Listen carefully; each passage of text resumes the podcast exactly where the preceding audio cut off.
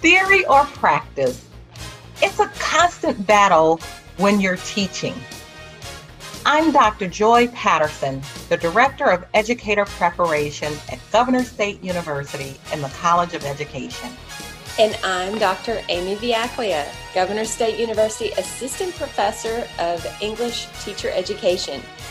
In teaching and learning, theory versus practice, Dr. Joy and I will duke it out over whether theory or practice wins the match. Yeah, I can't wait. So, whether you're a teacher, an education leader, or looking to learn more about the field, you can hear from industry experts on education topics. We invite you to be the judge as we box it out. Stick around to find out who wins this week's match. Good morning, Dr. Joy. Good morning, Dr. Amy. How are you? Oh, I'm doing well. I love our conversations when we're talking about what we have learned. And I can't wait to share some ideas with our guest. I like that reflective piece. So, Amy, what have you learned from 2020 and now 2021 going through this pandemic? So, what have you learned in how you transform your personal life? If you could share a little bit, and education. I've learned that I actually don't have very many boundaries when it comes to work.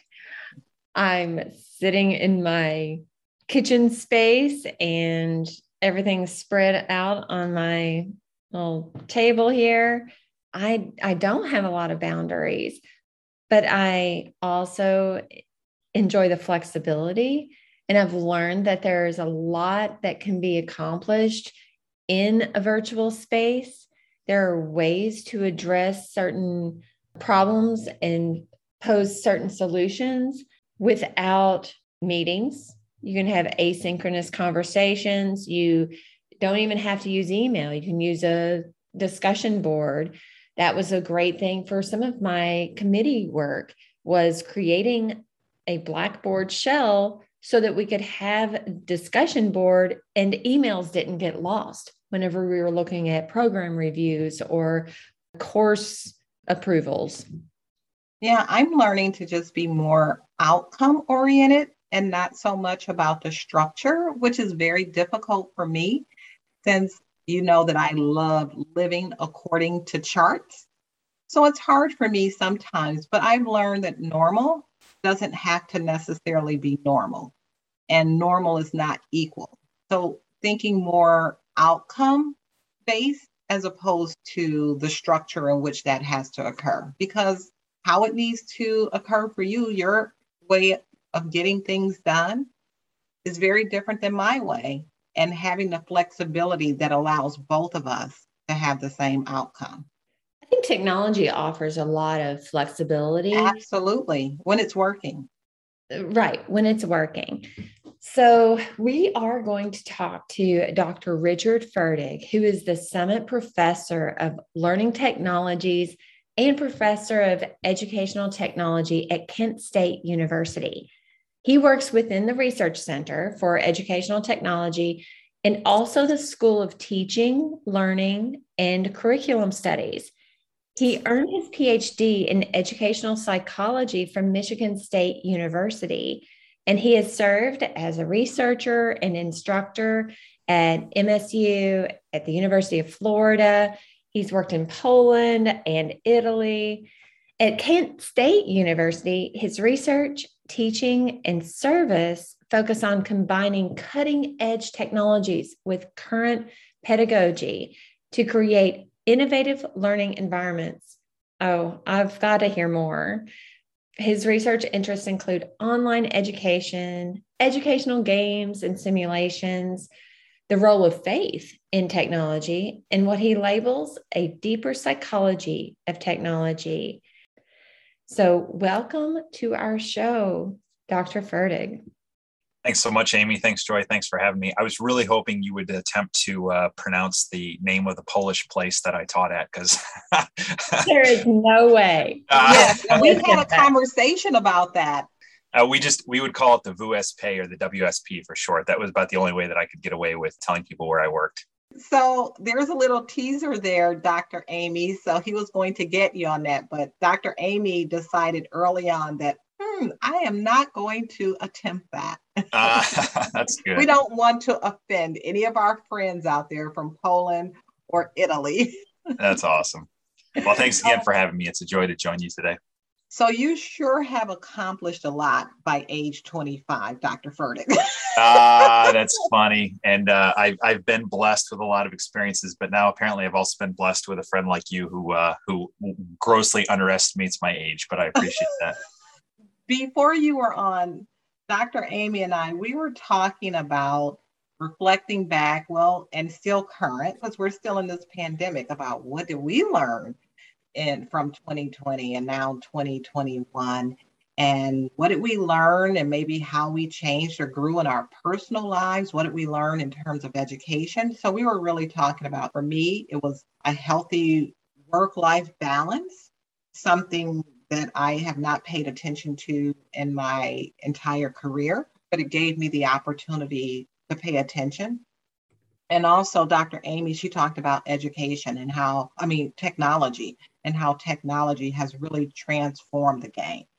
So tell us about the book. What teacher educators should have learned in 2020? And when you wrote the book, did you actually think we would be in this pandemic this long? Yeah, those are boy, those are great questions. And and actually let me just preface it by saying I'm so glad you talked about kind of being still in the midst of it because I still think that there are changes that are happening to us every day, and including the life work balance. I mean, I remember when the pandemic started, and I, I felt like I had a, a little bit more space, especially in the online sphere, because people were still trying to figure out Teams or Zoom or whatever your conferencing platform was. And now it feels like people have gotten it, but yet it's like 7 a.m. to 7 p.m. meetings back to back to back to back to back because we've, you know, well, hey, if we're online, we don't, you don't need bathroom breaks or lunch breaks or you know, walking breaks. So, so I do think we need to continue to learn from that. To answer your second question, I think that I was hopeful that we'd be beyond it, whether it be through vaccine or through herd immunity. I think, you know, we've come a long way. Uh, I think the interesting challenge now is people are kind of fed up with it. And, and so we're making some interesting decisions about how we live and act and breathe and so forth, kind of based on, on the science and kind of based on our frustration with it. So I, I don't know. I think people are still nervous about what's going to happen going into this fall and this winter. So praying for the best and we can start to see more light at the end of the tunnel. Your book focuses on three different areas social emotional learning for teacher education, online teaching and learning for teacher education, and extended reality for teacher ed.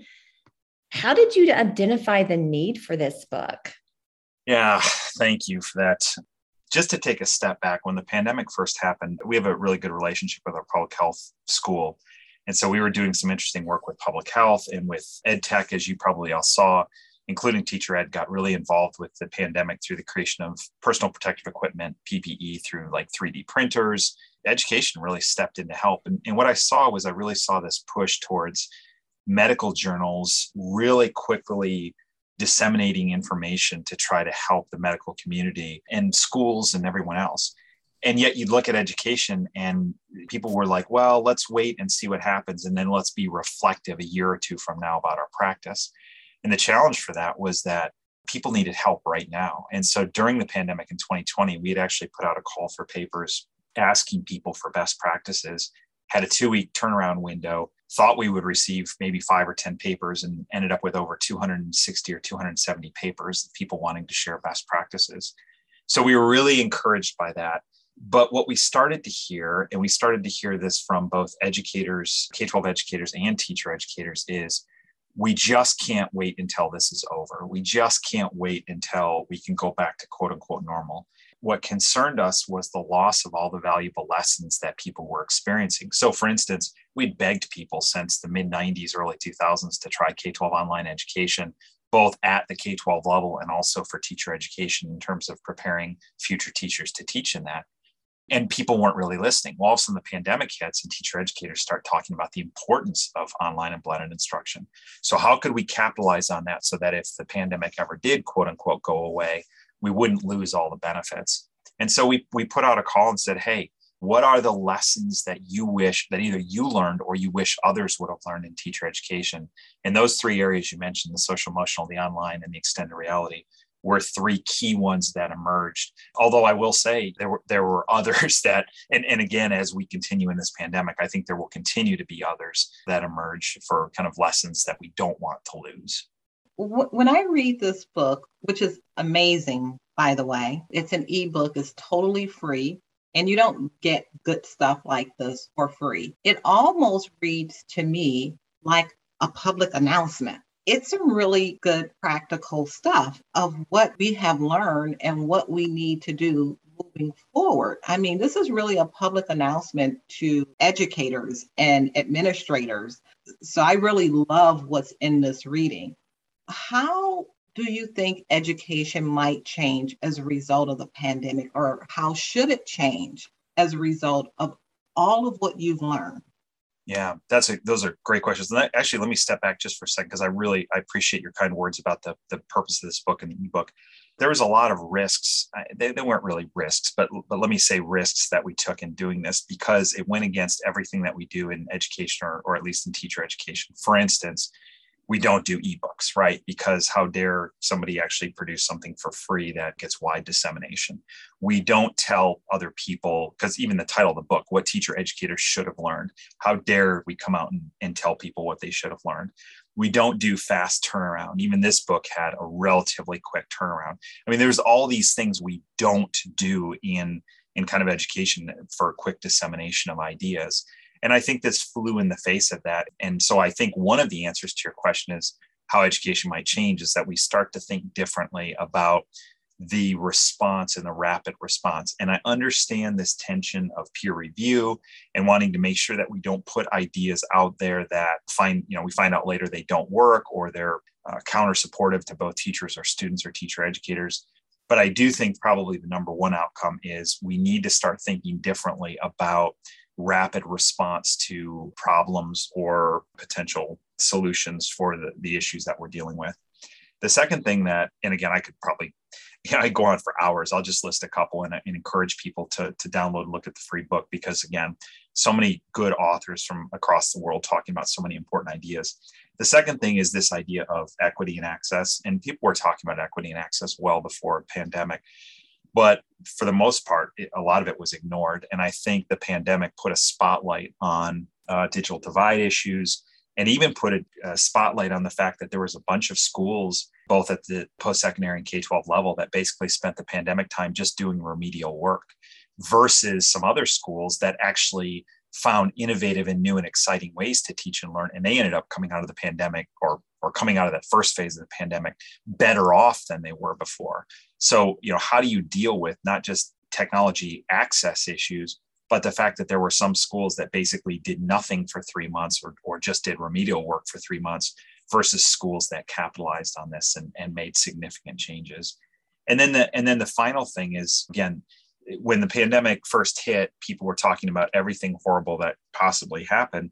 And then there are a few people that actually point out some good things. So, for instance, you saw in Italy the canals in, in Venice that were actually clear after so many years of being polluted. You saw the pollution in the air decrease. And one of the good things that I think happened in education is people finally had to experiment with K 12 online and blended instruction and online instruction in post secondary teacher education programs my hope is that we and that was the purpose of the book is we don't lose that that we continue on beyond the pandemic capitalize on those good ideas and good experiences. So you know we are guilty of operating at the speed of an iceberg. And you guys operated in warp speed. You were literally operating at the same speed of this vaccine. As you said that's not typical for things that we do in education and being able to make that kind of change. So I want to talk about how some of these changes impact equity issues because when the pandemic hit that March, I have an eighth grade nephew.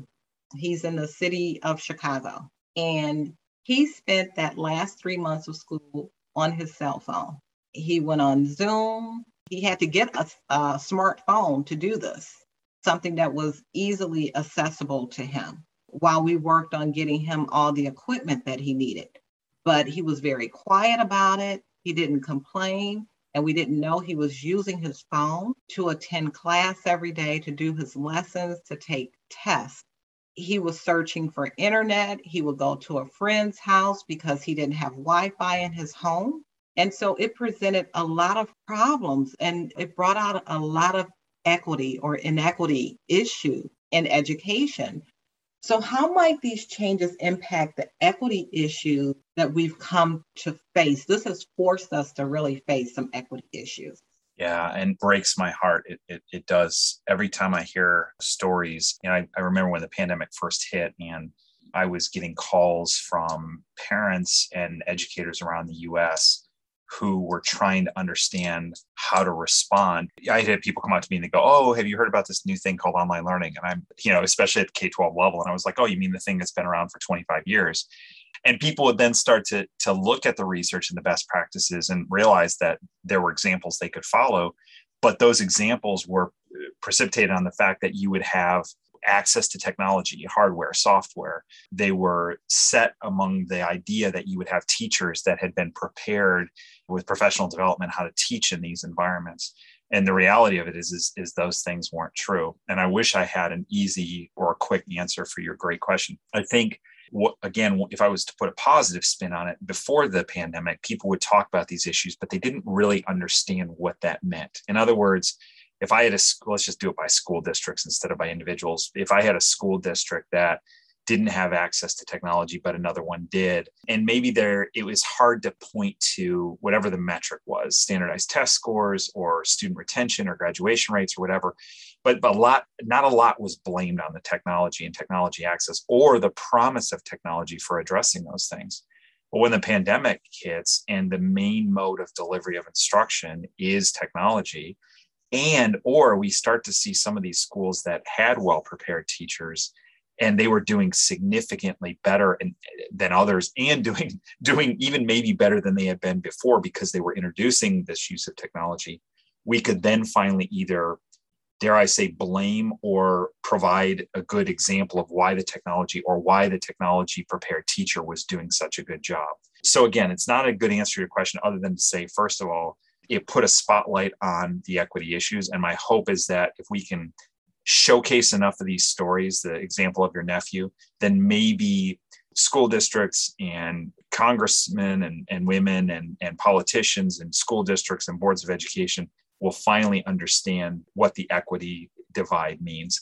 The other thing, really quickly, is we have a huge equity divide when it comes to teacher education and teachers in K 12 schools. And the reality of it is, we've known forever that a highly qualified teacher has a significant impact on, again, graduation rates, retention, dropouts, grades, college enrollments, all those things. But yet, it really put a spotlight on how few of our teachers really were prepared to be able to do that. And there were some districts that had not prepared their teachers beforehand, but were able to respond quickly to that to be able to help their teachers. So, the question from an equity perspective for TE is how well are colleges of education actually preparing their teachers for future and current teachers for responding to pandemics and or responding to technology enhanced instruction? And the answer is there's a lot of them that got failing grades that just want to move on because they don't want to admit all the problems they had. Well, if we have known that access issues exist, that there are gaps in school success, why does it take so long to get this information out there, to get new ideas out there? And I want to return to this idea of rapid publishing. What did you learn about rapid publishing and tell us about the need for it? Yeah, wow, that, that feels like the million dollar question, right? Because when the pandemic hit i mean you have you you still have this today right you have two sides of the medical coin where people are pushing so fast and so hard for a vaccine or a booster or a pill or a treatment uh, for people who have COVID. And yet at the same time, people are so leery of putting something out there that eventually hurts people, right? Where the solution is worse than the, than the initial problem. And I get that. I get that tension. I think that tension has handicapped education to the point that we're so nervous that we're going to say something or implement something or test something that might not be the best practice that was ever done. And so we don't do anything. Right. And again, I, I love the journals that we have in teacher ed and ed tech and in, in related areas, math ed, science ed, whatever. But a lot of the journals were reticent to put anything out there because they wanted to let us get through the pandemic, get three or four year, maybe even a year or two out, look back have all the data to make all the decisions and then say something useful in case it ever happened again. Well that's okay but but who are you helping or not helping in the meantime? There are teachers that for instance i was told that k-12 online ed was great for the higher grades but during the pandemic you could not do anything with pre-k k1 or 2 right, right. The early elementary but this book, when we put this out, there were so many amazing stories of things that happened at the kindergarten level. Now, can I tell you with any degree of certainty that their work was significantly better than what other people did? No, I can't say that. But what I can say is I had parents calling me crying because their five year old was expected to be in front of a Zoom camera seven hours a day. And if they weren't in front of the Zoom camera for seven hours a day, they got in trouble versus other teachers who understood blended instruction and actually did really innovative and exciting things with kindergarten, first, second graders. So I, I, just think there's this tension that we're not ready. We haven't had to, we weren't forced to deal with this before, and we should have been. Now the pandemic hits. Let's take that lesson and figure out that look, we need to find a balance between pure peer review that looks at all the data and is able to make some sort of experimental decision or recommendation versus, wow, we need help right now to help us get through this.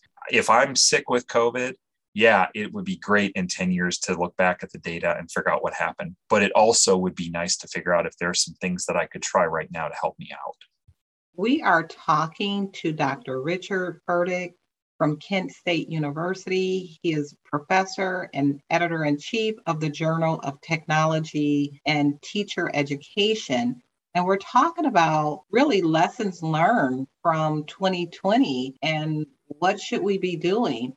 So, you recently presented at the inaugural Society for Information Technology and Teacher Education Interactive. You presented at that conference. Can you elaborate on the lessons that you shared at that conference. And I am particularly interested in two. One was the teacher education must prepare current and future teachers for online experiences, and teacher educators must return to instructional design roots. So, can you elaborate on these lessons that you shared at that conference?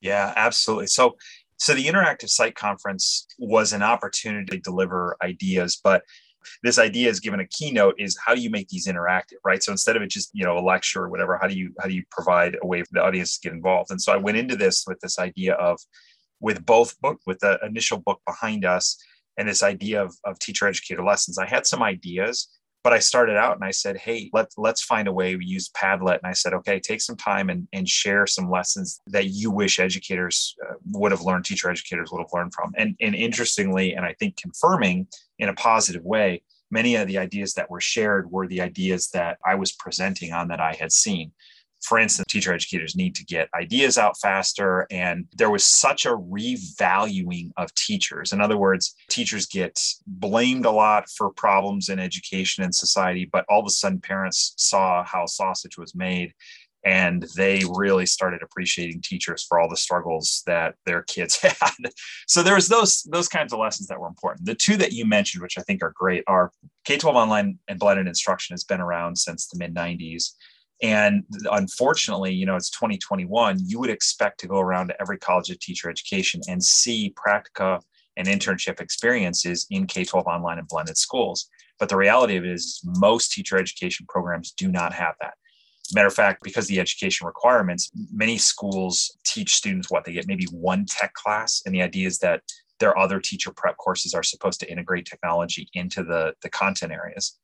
Well, the problem is, is okay, if some of these students go out and are expected to then teach or promote or understand how to do online and blended instruction, how could they do that if they've never been taught it or if they've never had a chance to experience it?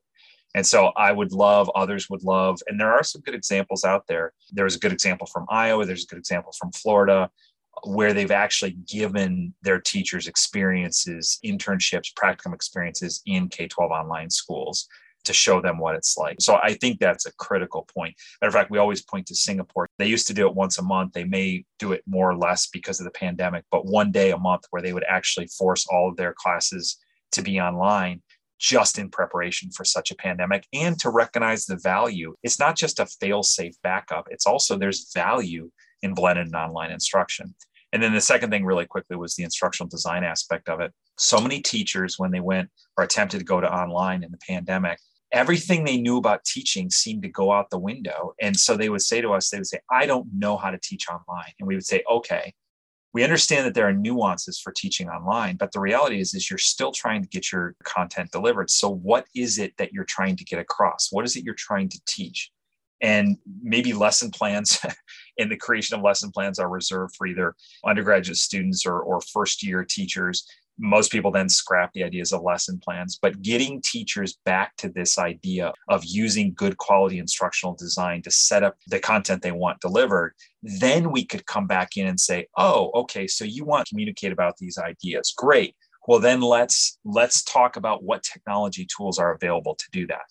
That prevented teachers from getting caught up in the muck of all the varying technologies that were out there and helped them return to the core of what they were trying to get across yeah, I hope teachers and administrators are listening to you. My daughter, she comes from a school where they have e learning. For the last five years, they've had e learning once a month. They were able to pivot very quickly because they already had one to one. All the students had their own Chromebooks. This was just out of practice in case of bad weather. You know, if it's too foggy here or because of snow days, they didn't want to stop teaching. So they were already accustomed to having that technology at home. It made for an easy transition. And one of my daughters, she teaches third grade, and she would do something every week that was amazing. She would paint her face to go with the story that she was teaching. She would go to their homes, and the kids, it was funny that third graders didn't catch on to this. She would make gift bags for all of her children, and it would be the students of the week and she would pick like three students each week and she would drive around and they're watching her drive around and they're all excited of whose house is she going to come to. And so they would do the segment after school and she would be driving around and then they would see their neighborhood and then it gets closer to their house and they're jumping up and down like maybe she's coming to my house but they never caught on to the fact that not one student ever got something twice, that she was eventually getting to every student. That's absolutely amazing. And, and here's the thing. So when we go through the pandemic, one of the things, again, social emotional learning, student mental health, teacher mental health has, has always been important. I don't think we realized how important it was till the pandemic. Should we do research? Should we do experimental research? Should we do future data analysis? Absolutely. But there are teachers out there that they know students need help. They know that sometimes their face in the morning, especially during spring 2020, during the online, was the only consistent thing that those kids saw. Parents were losing jobs, parents were at home, parents were, there were financial issues. I mean, there was all these things going on. And sometimes that teacher face was the only consistent thing. The example you just said about your daughter and the things she, she did, there are teachers out there that are going, I need to respond to my students' mental health. What can I do? Now, can I say for certain that your daughter's actions created a 0.3 effect size in learning measures? Eh, no, right? But can I say with some degree of certainty that your daughter made a positive impact on the lives of her kids during a difficult time? You bet. And those are the kinds of things that we need to focus on more than just, I need to look back in five years on what best practice goes into a clearinghouse that has the gold standard of experimental research. So, Joy mentioned her daughter, who is a practicing teacher. She's been in the classroom for quite a while. Let's bring this back to teacher education. how does what you've learned and what we've seen inform how we move teacher education in the right direction? How do we start this conversation? And maybe even what are the broader issues that will, well, hopefully change what teacher education looks like? I wish I had a perfect and succinct answer to your question because I feel like that's the million dollar question. And this book was an attempt to do this, was an attempt to say, let's, let's take a snapshot of where we're at. let's talk about the problems. Let's talk about the opportunities. And then let's make this frequent. We shouldn't need a pandemic to self reflect and evaluate where we've been at, where we're missing, what things we're doing well, things we need to grow and my biggest concern that I've heard over the last, well, last two years, at least as it comes to education, is normal. We just want to get back to normal. And what that means to me is all the lessons that we've learned, all the problems that were identified, equity and access and lack of training with online blended instruction and lack of practical experiences, all the good things we learned.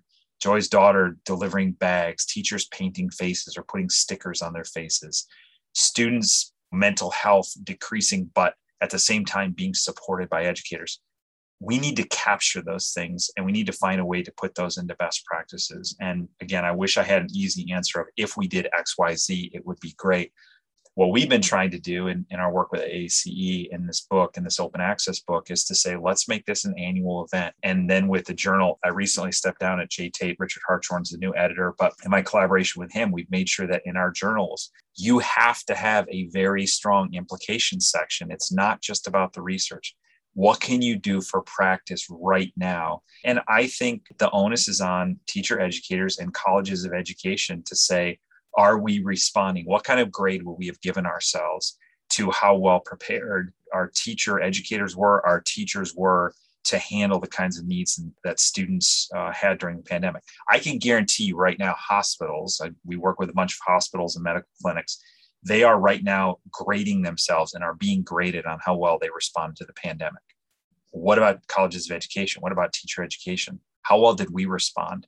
and how well were we prepared for the future if something like this happens again and my guess is if we were honest we'd give ourselves a failing grade okay no problem. This was something we had never experienced before. Okay or in our lifetimes fine.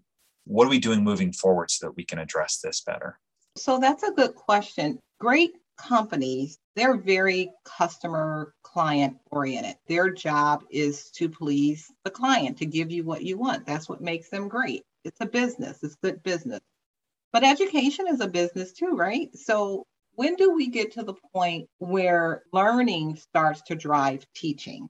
Yeah, and and I'll probably at some point get hate mail for saying this, but education, I say this all the time, education is a business. And if we would just only accept it that it's a business, we we would probably run a better and tighter organized ship because the reality of it is is people hear that and they think about a business and they think about commercial gain and they think that it's all about money and making money. And that's not what i'm talking about. What i'm talking about is that we do have clients and we do have to understand and help be held accountable for the work that we're doing. And again people hear that and they think that i'm talking about standardized tests. And no i'm, I'm not talking about that. I'm talking about the fact that there were a lot of parents during the pandemic that saw how the sausage was made and they okay so i'm a parent and I get a report card home, and then I get maybe once a quarter, twice a quarter, something to hang on my fridge that my child did. But that's about all I understand, unless I, you know, maybe a parent teacher conference thrown in there. Well, online learning happens, and there were stories, horror stories sometimes, of parents like sitting in their kids' Zoom classrooms.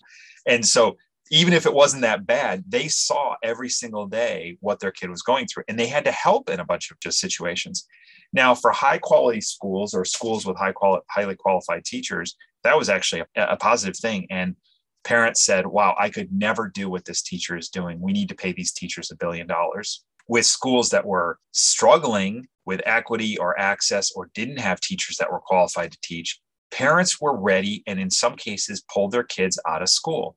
They put their kids into private education they put their kids we heard all about pods that they were parents were joining together and hiring private tutors that's a scary idea why were they doing that and educators i love them a lot of them will come back if they're honest with themselves they'll say wow we need to address this there's a lot that will say, well, that's just horrible. That's that they shouldn't do that. Everyone should trust in public ed and we should just accept it as it is. No, we shouldn't. We have to be thoughtful about what did our kids get during a time when they needed us the most. And the reality of it is, is there were places that did phenomenal. There were places that really struggled. And am I going to sit here and blame the teachers? No. Our teachers deserve an unbelievable credit for what they went through during the pandemic but just because teachers and districts and administrators deserve credit for how well they held it together, it doesn't mean we can't grow. And I think if we started to realize that we have clients that we owe things to, including getting a high quality education, I think we would be better off. I think we'd be more reflective and, and have a better self assessment for how we can grow in the future. Do I think it's going to happen? Honestly, I tend to view myself as an optimist and I want the best, but having watched the history of education I'm nervous that it's not going to happen. Or let me even say something scarier. The highly qualified schools, the schools with high, highly qualified teachers, are going to continue to turn out better and better students, more, more and more prepared students. They're going to turn out students that are, are on the cutting edge of their content areas and prepared to be successful. And the schools that fail to be reflective, the colleges of education that fail to prepare highly qualified teachers, are going to continue to go in the opposite direction. And this divide, and the, the problem, and I'm sorry for rambling, let me just say one more thing. The problem with COVID is the only headlines that people wanted to publish in the media was how horrible education was. And the problem is that's not true. There were a lot of bad things in education. There were a lot of great things in education that nobody wanted to talk about. And what's going to end up happening is this divide, COVID is going to increase this divide in our country and in our world. And left unattended, we're going to see serious problems in 5, 10, 15 years. So, as people are really taking account and thinking about the changes that they've experienced and what we've all learned, how might you suggest that our listeners stop and take a snapshot? How do they do that?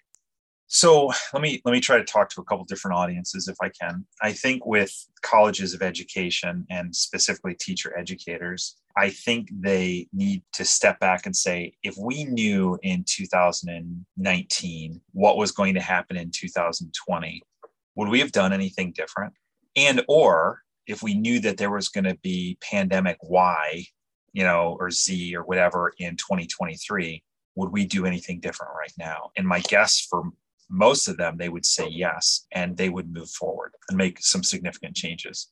I would also get them to say, we know there's a bunch of bad things that happen, but what were some of the good things that happened? And how could we capitalize on that? What I would encourage most of them is that people had to think differently about online field experiences. Pilots use simulators. Why do pilots use simulators? They have real airplanes. Why do doctors use simulated patients? They have real patients. Well, because there's safety issues and there's training issues. And so some of the online experiences, some of the simulated experiences, some of the innovative technology that delivered some of these experiences, let's not forget that just because prayerfully the pandemic goes away. Let's find a way to capitalize on that. So that would be my teacher educators. For for teachers and administrators, I would ask similar questions. I would say, okay, had we been able or needed to do this over, what would we do? But I would also ask interesting questions about equity and access. If your school had to go back online tomorrow, would you be assured that every single student had access to the delivery mechanisms that you are trying for? What I mean by that is a lot of times schools and districts and teachers have to deliver content to the lowest common denominator. In other words, if there are kids out there that only have access to a cell phone and that cell phone is not an updated one, but a relatively older one, you have a hard time delivering, let's just say, virtual reality to your kids to put them on Mars or or Saturn or whatever, because you're always kind of going to that lowest common denominator. So the question is, is are you assured that every every student has technology that or access to technology to be able to deliver the kind of content you want to deliver?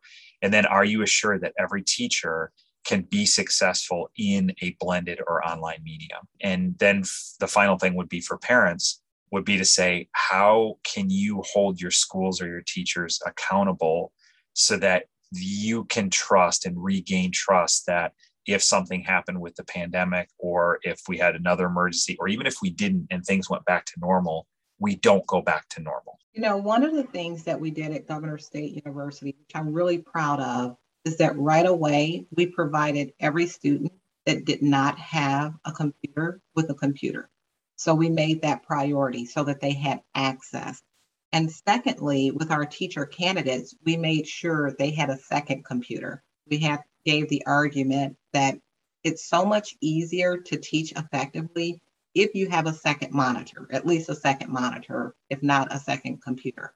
That was done. I'm very proud that the university was able to pivot in some ways very quickly and provide professional development on a weekly basis. Because, like you said, we had faculty that were very weak in using technology to teach. And so, providing that ongoing professional development and help to be able to assist them was really, really, really key. I know Dr. Amy has another question for you, but I do have a final question for you. And that is how are you better as a result of this pandemic? That's a good question. Let me comment really quickly. I am proud with you. I'm, I'm not affiliated with you, but I am proud with you of the work that you were able to do because I think getting access to technology and support is so important for teacher educators. So good on you all. I will say at Kent State, we did something similar where our tech department created a website called I Need Tech which basically allowed either a faculty member to request tech for themselves, or if they knew they had access to a student who didn't have technology, they could get mobile hotspots, they could get technology, laptops, whatever. So I, I think you're right. That's right on. And my question for K 12 districts would be how can you do the same thing? People say, oh, well, how are you expecting me to know that? And I say something simple like beginning of the year, you typically have intake forms and parents have to fill out varying information it's really not that hard to add a question or two to say something simple like does your student have access to internet at home? or does your student have access to um, you know a laptop or desktop at home? I mean one or two simple questions such that if a pandemic did happen immediately they would know who they needed to support and how. So I, good on you and then and then again an encouragement a practical encouragement for administrators and districts to be able to ask important questions so they have a feel for what their students have access to and then even for administrators to to get a sense from their teachers an honest sense from their teachers about how well prepared they are to be deliver, delivering content in innovative means. As far as me and better off you know i think with everybody on a very personal level i mean we sometimes it takes hard times to make us recognize how well off we are. And and by well off i mean even having people around that we can say i love you to because who knows tomorrow you know whether they're you know something happens because of the pandemic i think recognizing like you I, I i'm not as good as you at recognizing that i need to say no to some things and start taking care of myself better.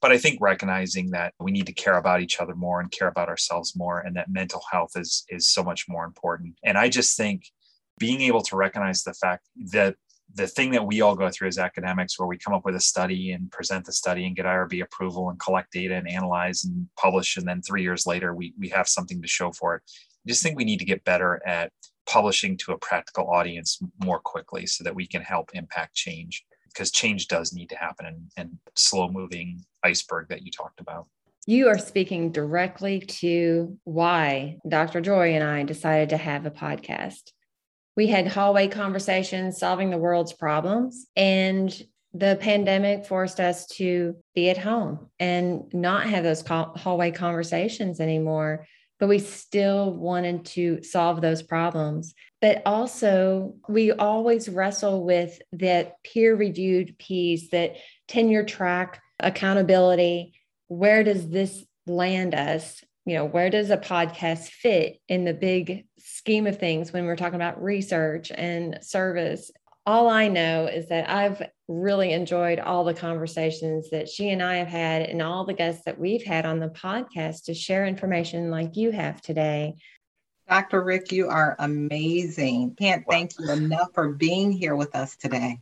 Well thank you for your kind words. And amy just to highlight on that really quickly i thank both of you because it's people like you that are making that difference on a daily basis. I mean, it's in academia, we are rewarded for the grants and for the published articles and, and the peer reviewed journals. And I get that. And my guess, I, I don't know this, but my guess is, is somewhere along the, ten, the promotion papers or the, or the merit papers or whatever, there's not a list of, did you do a podcast?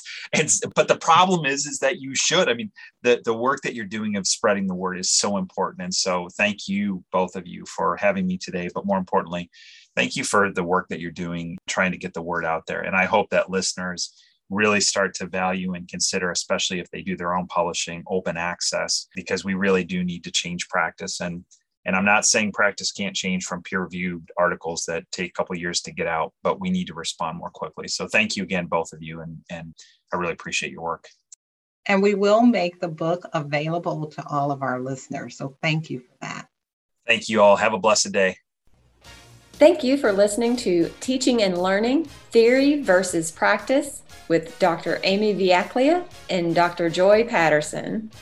We hope that you have been inspired by this conversation and will join us again as we talk about trends in education and perspectives on teaching. We welcome your comments and feedback. What conversations are you interested in hearing? We'll leave it up to you, our listeners. Did theory or practice win the match? I think it was theory probably this time. Uh, practice. Until next time, we're Dr. Amy and Dr. Joy.